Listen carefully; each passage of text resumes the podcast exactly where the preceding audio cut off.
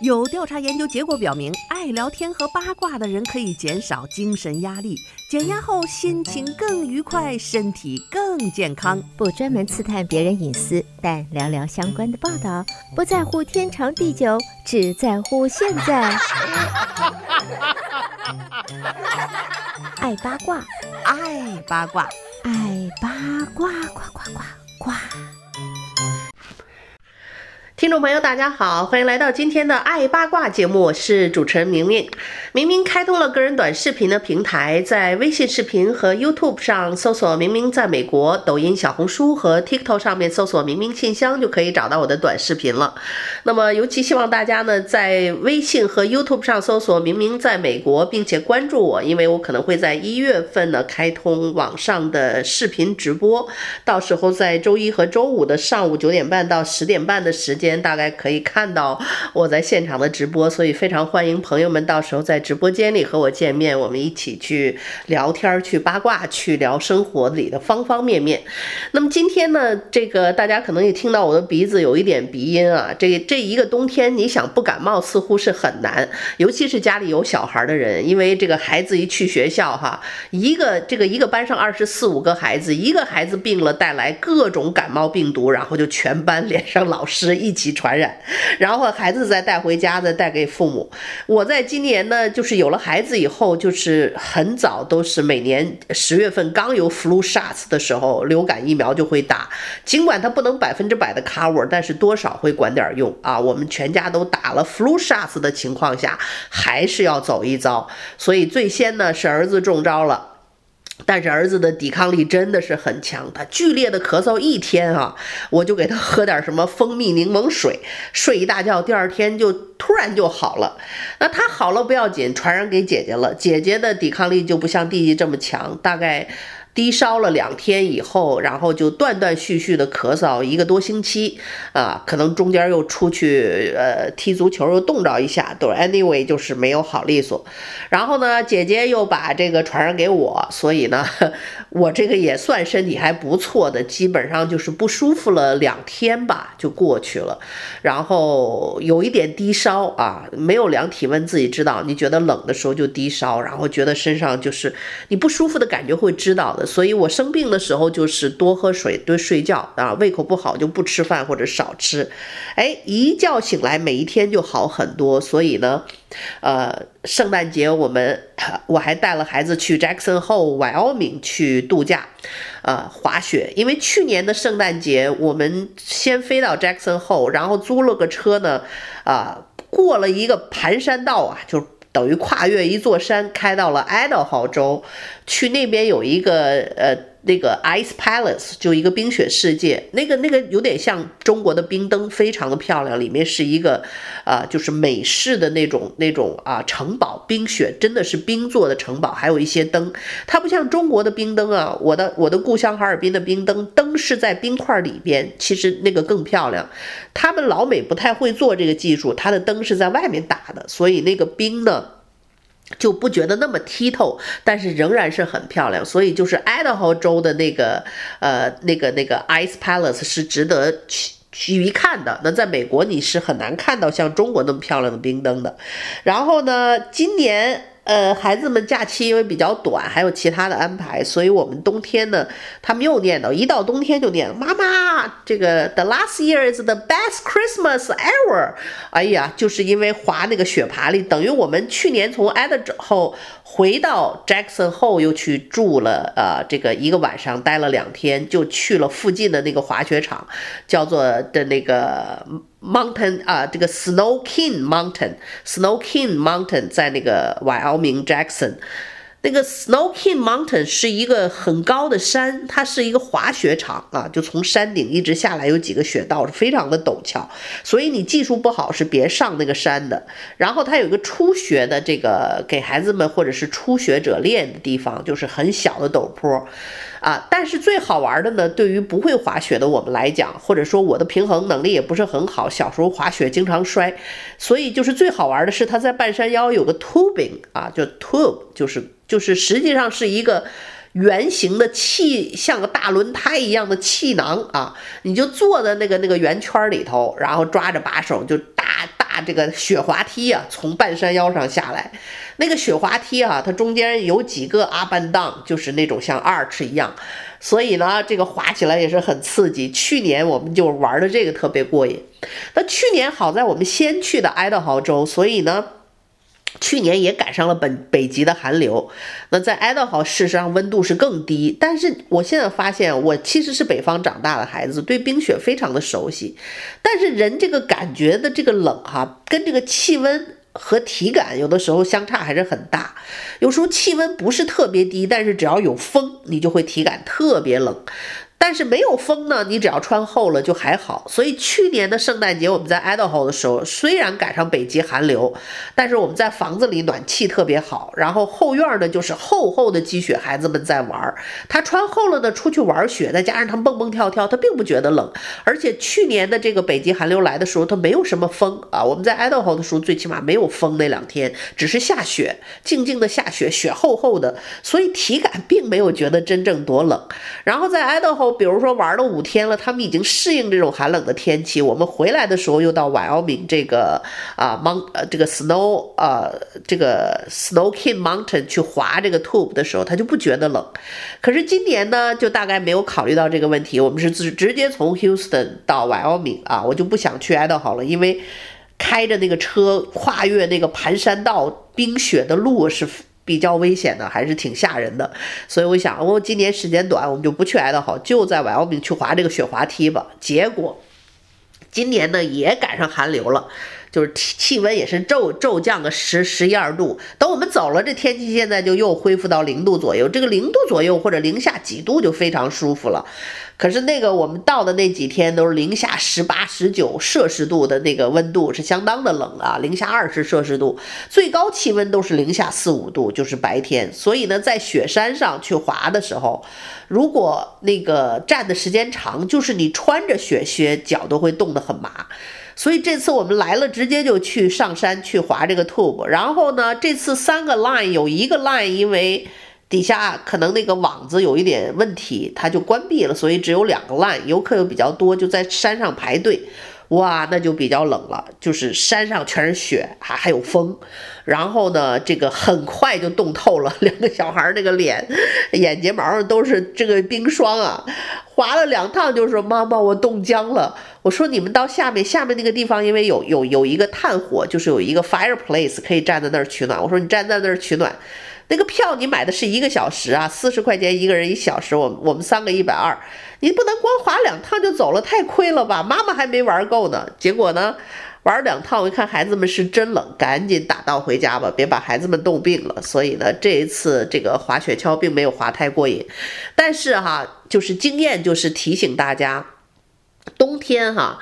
我们休斯顿的人在这儿生活久了，已经不太适应寒冷地方的生活。真要去呢，装备一定要带齐了。我呢，去年圣诞节带孩子们去那边，当时就没有考虑太多，就光想着买的衣服裤子厚，确实很厚，但是忘了就防水的这个问题了。哎，你去了当地，你就知道为什么滑雪的人要买那些专业的户外的呃衣服。就是因为它的设计就是为这这种寒冷以及冰雪在身上会融化的这种这种情况去设计的，所以像这个这个滑雪的服、滑雪服或者是这些呃 outdoor 就是户外的装备和衣服呢，它们除了保暖，它还有防水的功能。这个 waterproof 特别重要，因为这个这个雪一一沾到裤子上啊，你的体温高嘛，它就会把它融化掉，化了以后就结成冰。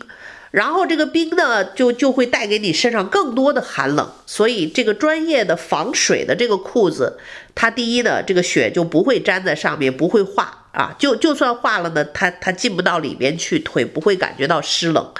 所以就没有这个问题。那我是去年买的装备，光给孩子这厚羽绒服啊、裤棉裤啊、这个雪靴啊，这就这就小一千刀的这个这个。花费，所以今年呢还好，他靴勉强这鞋还能穿进去。孩子们长得特别快，明年这些衣服裤子就全 donation 全穿不了了。所以呢，连着两年穿的衣服是很厚，但是就是这个会湿的这个问题是个大问题。所以呢，今年他们穿最后一次，明年我们如果再去冷的地方，我就知道一定要去买专业的户外的这些滑雪服或者棉服和裤子，除了很厚以外，一定要 waterproof。这样呢，就就不会冷。那像我这种不是 waterproof 的这个棉裤给孩子带着呢，你就要多带几条。他今天穿完回家就这个雪粘在身上就化了，裤子就湿了。而且它不是薄薄的一层，是厚厚的这种这种里面有绒的裤子，一湿了呢，干还需要很长的时间。第二天这裤子可能都没有干，那你不能让孩子穿着湿裤子出去就很冷嘛。所以第二天就要再换一套，结果你箱子就经常超重，带很多的这些厚的换的衣服。这是一点点我出门旅行的呃经验吧，跟大家分享一下。所以，呃，如果你也想感受一下冰雪世界，或者是带孩子出门旅行的话呢，一定要记得选择冬天的装备，最好是选择这种啊 waterproof 和户外的专业的滑雪服。我们去休斯顿的那个二九零 Outlet Mall 那个里头有几个专业的那几个品牌，呃，就是户外的那些品牌的店，经常打折也非常好。哎，就是你逛商店的时候碰到合适的就赶紧买，啊，它虽然本身的那些衣服原价就挺贵，打了折以后还是比较 reasonable，但是有一些像我常年钓鱼出去穿的这种外套，又防水又防，一点都不便宜啊，原价可能呃七八百块，然后它就算打了五折，经常也是这个四百四百块三四百块就是一个外套。但是啊，就作为成年人哈，这种衣服特别值得，因为你买一件，呃，我早年那时候瘦 买的一件，十几年还能穿，它一般不太会坏的啊。成年人我们也不会像孩子那么淘气，所以就算是四百块、五百块，如果这个衣服你能穿十年、二十年，呃，三十年都可以穿的话，还是非常值得的。那重要的是你的身材不能变化，所以呢。你要减呃要减肥，或者是你你保持一个几十年一样的身材，你是非常省钱的。连这些衣服呢，买一次可能一二十年都可以接着穿。所以这个户外的衣服和装备呢，就是我跟大家分享的一点点的经验，就不怕它贵，它真的是贵有贵的好。比如说那个哥伦比亚那个牌子，我经常穿它的户外衣服，二九零就有它的专卖店。它的这个户外的衣服，除了保暖以外，它们有一些高科技在里边，那种银亮色的东西就是反射热量，它会保存你体内的热量，所以那个衣服可能穿上去又没有那么容臃肿，它不像那个呃那个叫棉服，我们穿的羽绒服，羽绒服厚厚的那么厚，穿上去像个熊一样，笨笨重重，然后呢又不防水。啊，呃，是保暖，但是就行动也不太方便。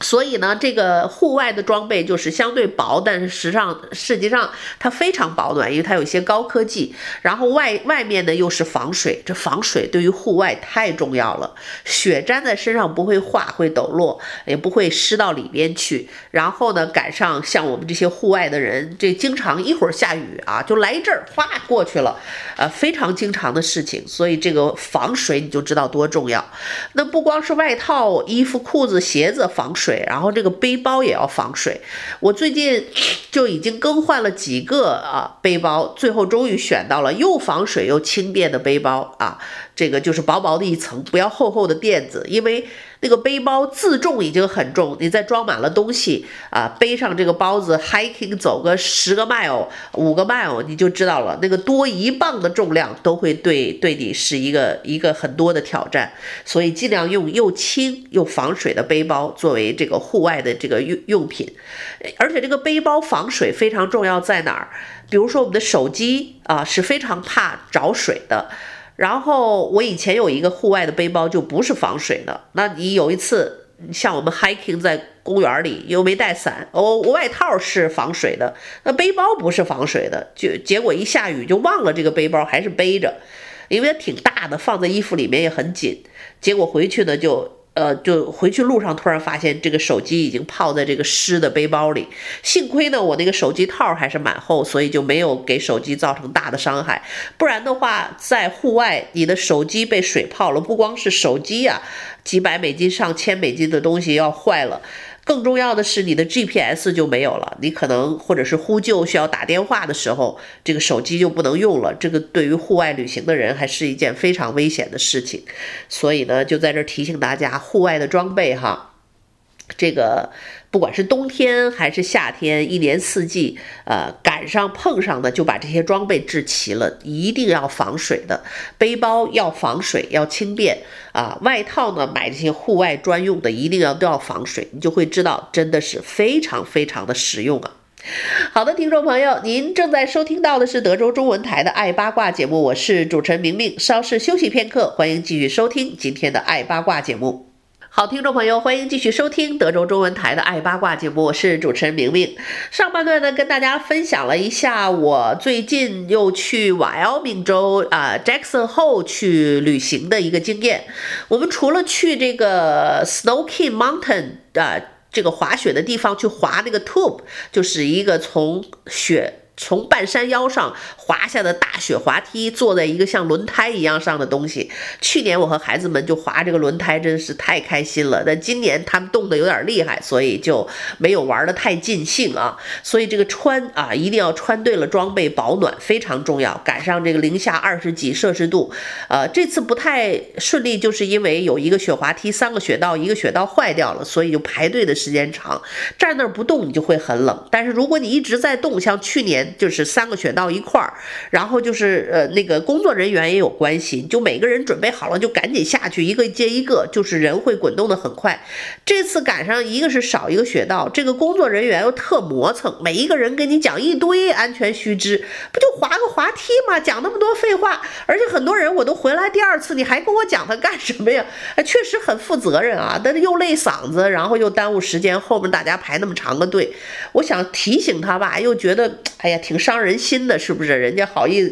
也许是人家工作的规定啊，就是要再讲一遍安全须知啊，怎么样抓好把手这些事情。结果就是大家等的时间特别长，哎呀，这个腿脚瞬间就冻麻木了，而且这个帽子一定要把耳朵罩上，不然的话，像耳朵边缘这些地方，呃，本来就没有什么脂肪的保护，然后呢又没有什么感觉，冻麻了、冻坏了，自己都不知道。所以这个冻伤啊，也是你去玩雪的时候一定要注意的，所以这些运动的装备、户外的装备是非常重要。我上面讲了，就是滑雪或者是去玩雪，买那些专业的户外的啊衣服啊、裤子、背包、鞋子，这个 boots 也非常重要。这个雪靴哈。我之前，比如这个有好几个特别舒服又暖和的 UGG 的雪靴，可能大家也很多人都有，非常舒服。澳洲的那种整块的那个羊毛啊，牛皮是羊皮带着毛的。你这个在正常的冬季哈，没有冰雪的时候，或者是你不不去玩雪的时候是没问题的，它非常暖和又舒适。但是哈，你要去滑雪，或者是像我们这种玩雪就不行，一定要买雪靴。雪靴和我们普通的 boots 有什么区别呢？和这个 UGG，UGG 它那个面儿是一个麂皮的，不防水，所以呢，这个雪还是老问题，粘上上面去一滑，马上整个布子里外都快湿透了。那就是一个冰靴子，又冰又冷啊！如果孩子计划在室外玩两个小时、三个小时，那个雪雪靴你穿 UGG 的话，很快就变成一个湿湿湿的冰冷的靴子啊，那个那个难受就别提了。所以呢，这个专业的雪靴是什么样的？长得可能并不好看，有点丑，厚厚的底儿，然后就是它那个鞋子的底下的边缘全是那种像胶皮一样防水面儿。啊，有的是整个防水，有的是孩子是一半防水，就最起码在脚面以下都是那种像像塑料啊，或者是镀了一层那种胶皮的膜，所以那个脚踩在雪里这一部分是不会，它是防水的，它是不会化的。所以雪靴非常重要，就是你去玩雪的时候不要穿普通的 UGG 的棉靴，要穿雪靴啊。这个去户外的一些用品商店，包包括呃。这个专业的户外商店，你都可以看到叫 snow boots，叫雪靴，就是一定要穿这个，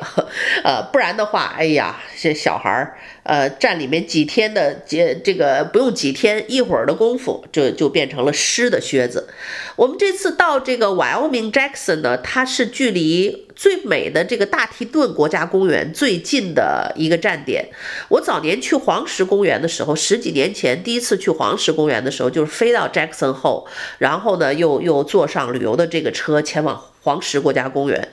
这个全美国的国家公园里啊，这个黄石公园一带真的是非常美，或者是 Top Three 吧。啊，加州的优山美地也是非常美，然后就是这个黄石国家公园，这这这个黄石附近的这个呃风景都是非常的美。我昨天从 Jackson Hole 飞回到休斯顿，你知道我们在美国待久的人哈、啊，有时候我们回国探亲，我。我们自己人可以讲自己国家的这个缺点。我一到北京下飞机就能够闻到一股像这个 smoke 有点烟熏火燎的这个味道，就是你知道空气的污染状况会比较严重，就能闻到那个味道。但是你在在在北京待两天以后，虽然天还是灰蒙蒙的，你就闻不到了，就是你已经习惯了。那么在休斯顿呢，要比北京强。可是我要在 Jackson 后待一个星期回来，我昨天也是同样的事情发生。一下飞机就觉得 Houston 的呃这个气味就是有一种那种不完全像北京的那个 smoke，但是就有一种味道，就是空气不够新鲜。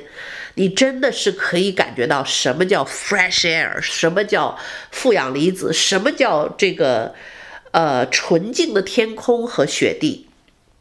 我最早呢，包括去年到这个 Idaho 和 Jackson Hole 雪山上，你看到的雪，我小时候是北方长大的人，经常北京也下雪啊，那个东北也下雪，我对雪是非常熟悉。但是我们的雪真的是没有这么干净，美国的雪大城市也没这么干净。但是你去了这个 Idaho 和 Wyoming，就是北部这些人烟稀少的地方，哇，你就看到什么叫晶莹剔透的雪。啊，然后和着这个阳光的反射，哈，它那个雪真的是，就像呃，怎么讲，像钻石一样的光芒折射出来啊，你都会感叹大自然的美好。然后我现在非常理解，就有人说旅行的一个意义，就是说我们的肉眼看到的美景。永远是最美的，因为你就算在网上、手机上，我也会发一些视频啊，或者是图片啊。这个大提顿国家公园有多美，然后这个黄石公园有多美，这个雪山有多美，照片的像素永远是比我们肉眼的这个这个要低的，要低很多。所以很多的颜色和美景，照片是显示不出来的。更何况那个照片最好的照片，那是要用单反相机，像素最高的，也就那样了。但是它也没有你的肉眼看到的更美。那像我们平时分享的朋友圈啊，包括我这个低质量的拍个视频，都是用手机拍的。那手机跟单反相机就更没法比了。所以呢，我就是跟大家聊聊，如果你有空啊。抽出一点时间去欣赏一下大自然的美，美国的这些国家公园真的是美的让人心醉啊！啊，这也是我们的幸运，生活在这个国家可以去领略这些大自然的美好，保护的也是非常好。然后。从 Jackson Hole 开车，大提顿国国家公园大概呃二十分钟啊，三十分钟就进入到大提顿国家公园的区域了。当然，一直到它的收费口，可能你还要开一个呃四十分钟左右，三三四十分钟从 Jackson Hole 就到了，一路的美美景哦。大提顿国家的那个那个山脉真的是让人叹为观止，而且我们知道每年的就是这个这个。大提顿国家公园，哈，它是美国几个重要的经济峰会都是在这里，这里在在开放的，就是每年我们的一些重要的经济指标啊，就这些东西全部是在这里，呃，就每年二零二三年的经济政策研讨会啊，什么全球经济的结构性转变啊，每年的八月底都在这个 Jackson Hole 这个和这个大提顿国家公园附近来举行，然后呢。这个地方，这个小小的地方，但是却是这个 Jackson Hole 却是一个全美国大概是生活成本也是最贵的城市之一，众多的富豪生活在这个 Jackson Hole 这个小区域，然后呢，它的物价大概也是全美 top 几个了，但是它真的是很美，啊，这个有钱人也很会找地方啊，开个会都找一个这个这个美美好的地方，所以呢。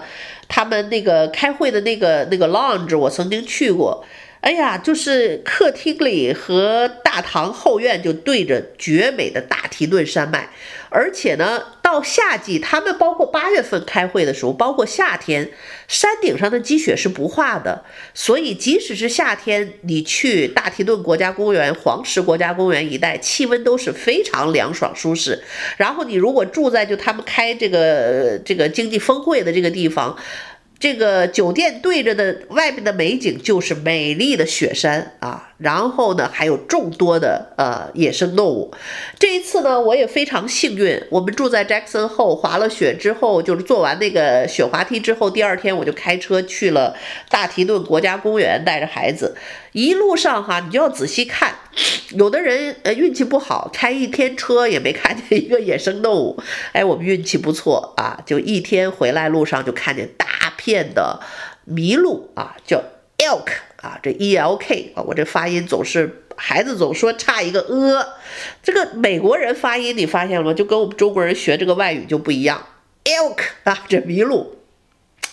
教了我很多遍，我女儿说那个呃音没发出来。elk，我学了半天，他说妈妈不对，你发的音还是 e e 什么，缺了那个 l 的那个 k，ilk，啊，麋鹿啊，我说那个你给我学麋鹿，我女儿这个老外啊，这真是美国长大，麋鹿米，我说不是米，你这一听就是老外说的中文米，我女儿我说米米米米，哎，教了半天，她终于学会了。麋鹿啊，不是麋鹿，哎呀。这老外的这生在海外的孩子们啊，真是没辙。所以就是他校准我的英文发音，我再校准他的呃这个中文发音，我们俩希望都学会了。啊，总之就是 elk elk 大批的有一百多只，我让孩子数了一下，至少是一百三十多只的麋麋鹿啊。啊，看上去有点像个就后背有个鼓包的那样的牛，感觉像个牛，但是它叫麋鹿，然后在那儿吃草啊。冬天的雪虽然覆盖了大部分的土地，但是还是很多的干草。这些鹿呢，成群的在那儿吃。然后正好呢，在这个这个麋鹿待的地方右边还有一个专门停车的让你观景的地方啊，绝美。因为开着车呢，你就不能。那么快停下来看吧，路边是危险的。哎，很幸运，正好对着一个停车的地方，我们就停下来在那儿观赏。啊，我又录了点录像，所以大家有空呢，关注我的呃微信和 YouTube 的视频，搜索“明明在美国”。啊，不久你这个这个周末就能看到我发的有关大提顿国家公园麋鹿的呃一些视频了。所以呢，这个冬天啊，这个国家公园一年四季风景不同。黄石国家公园从每年的大概呃是五月份开放到九月份，然后十月底呢就开始呃大概关闭这个国家公园了，然后就是因为冬天它在里面不太安全。大提顿国家公园没有关闭啊，因为冬天它有冬天的雪景，但是它里边很多的设施也关闭，所以门口大概就有一个收费处的一个人在工作，里边很多就是夏天开放的那些咖啡厅啊。什么卖东西的呀，都都都没人，全锁着门。然后呢，啊、这个只有厕所和加油站在公园里是开放的，呃，所以呢，大概八十块钱购买一个国家公园的年卡，你就可以一年啊，到这个今年买的这个时候，可以无限度的去参观各个国家公园了。好了，由于时间的原因，今天的爱八卦就到这儿，和你说一声再见了。再次感谢您的收听，我们下次节目再会。